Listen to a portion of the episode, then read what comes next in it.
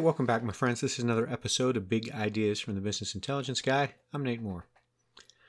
I've been working on a project for almost a year now for a group of physicians that is in talks to merge with several other groups of physicians, form this you know mega specialty group kind of thing. And I want to talk to you about some of the analysis we're doing, and it applies certainly if you're looking to merge or combine and share contracts, and contracts are going to change or, or move on you then you, would certainly want to do this kind of analysis. But even if you're not thinking about, hey, we're not going to merge tomorrow kind of thing, and we're not going to change contracts tomorrow, you might think about, hey, how do I evaluate or compare my contracts? How do I get a sense if I go to renegotiate a contract, what I sh- what kind of analysis should I do? What kind of numbers should I look for? What should I be thinking about? So I thought I'd just tell you briefly today about what we're doing with this uh, group and what they're they're thinking about.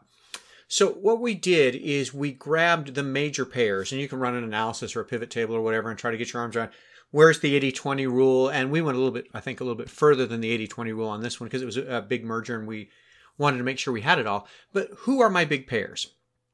And obviously, you know, you don't have to be in the business very long to know that you're going to filter out Medicare, you're going to filter out some of the government payers, Medicaid, some of those kind of things. And so f- from that subset, who are my big payers? And try to get your arms around where do I want to start? And so if if it's a merger like this, you may end up looking at all your big payers. What you may, if you're not in a merger situation, but you want to evaluate your payer contracts, you might think about saying, hey, where are my biggest opportunities? Not necessarily my biggest percentage of a payer mix kind of thing. In other words, you may have a payer that is 30, 40% of your mix, but you know, we just renegotiated that contract or there's nothing we can do about that contract or, or we've tried that contract or whatever where's my big opportunity? And then what we did with this group is we grabbed volume. And when we grabbed volume, what we did is we went back into the practice management system and we data mined to get where are my charges by CPT code. We went as far as modifiers and you can go as far as place of service. Is it, you know, um, office or non-office place of service kind of things? Because what we really wanted to do was evaluate, hey, what happens if they change the way they handle this modifier, or what happens if they change this side of service or this rule or whatever. Once we had that data together and we, uh, we I, I use SQL Server to grab it, but we grabbed that data out of the system. Then what we did is we tried to match the categorization that the payers were doing. And of course, you know, if you got five payers, there's at least five different ways to categorize things, right? But what I mean is, uh, I throw an example of orthopedics. If you're orthopedics, show me spine codes and non-spine codes or maybe you know in a different specialty these codes are paid at one rate and those codes are paid at another rate maybe my e&m goes one way and some of the procedure codes are paid at a different schedule or a different percentage of some base year or whatever it is so the once you've got your data out of the system the next trick is to get your arms around how is how is the payer categorizing my codes now and on a couple of the contracts we're looking at for this group the way that the categorization happens moves in the new contract. And so what you've got to be able to do is really go apples to apples with this and say, hey, if they put, I'm going to use a bad example here, 99213 is an E&M code this year and a procedure code next year, then you've got to say, okay, what's my percentage of base rate this year versus my percentage of base rate that year? And did the payer somehow take money back from me without me knowing it because they recategorized something differently? Um, again, back to the orthopedic example, spine code versus a non-spine code. Sometimes they pay more for the spine codes, and if they take some of the CPT codes away from the spine category, they're really taking money away from your bottom line at the same time. So you try to get your arms around what does my volume look like by payer, by CPT code, and we took it all the way to the modifier level because what we really wanted to do is get our arms around what the before and after, a real true apples to apples kind of analysis here so we could do it.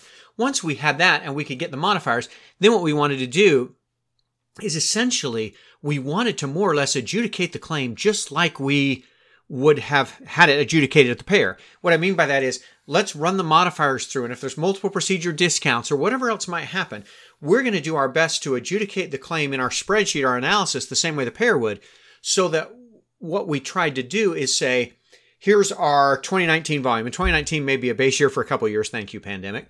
But here's our 2019 volume. And here's what we think we should have got paid. And here's what we did get paid. And by adjusting for modifiers and multiple procedure and some of those things, what we drove was here's what we think we should have got paid, and we could compare that to what we actually got paid. And it does a couple of things for us. First thing it does, it says, hey, if I think I should have, if I should have got a million dollars out of, uh, based on my 2019 volume for this payer, for this contract, whatever, and I got 950,000 or 980,000 or 900,000, why was there a difference between what I should have got and what I did get? And how much of that is my model's not exactly right, or they're coming back to take this modifier different from me, or they're applying some multiple procedure rule. Maybe they're doing something they shouldn't be doing.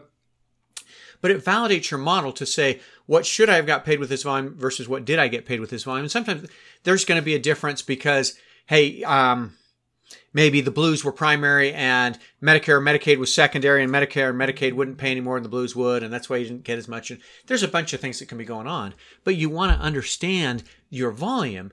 And then if you can get that volume and get it right in a spreadsheet and, it, and you can explain the variance between what you think you should have received and what you did receive, then you can add analysis to your spreadsheet to say, all right, what's my proposed contract for 2020 or 2021 or whatever the contract year is and look at the delta because if your payers like the payers that I'm used to dealing with, what they give with one hand, they're taking away with two more hands.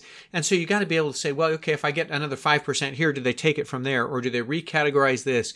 Or does some, um, some modifier change or something else change?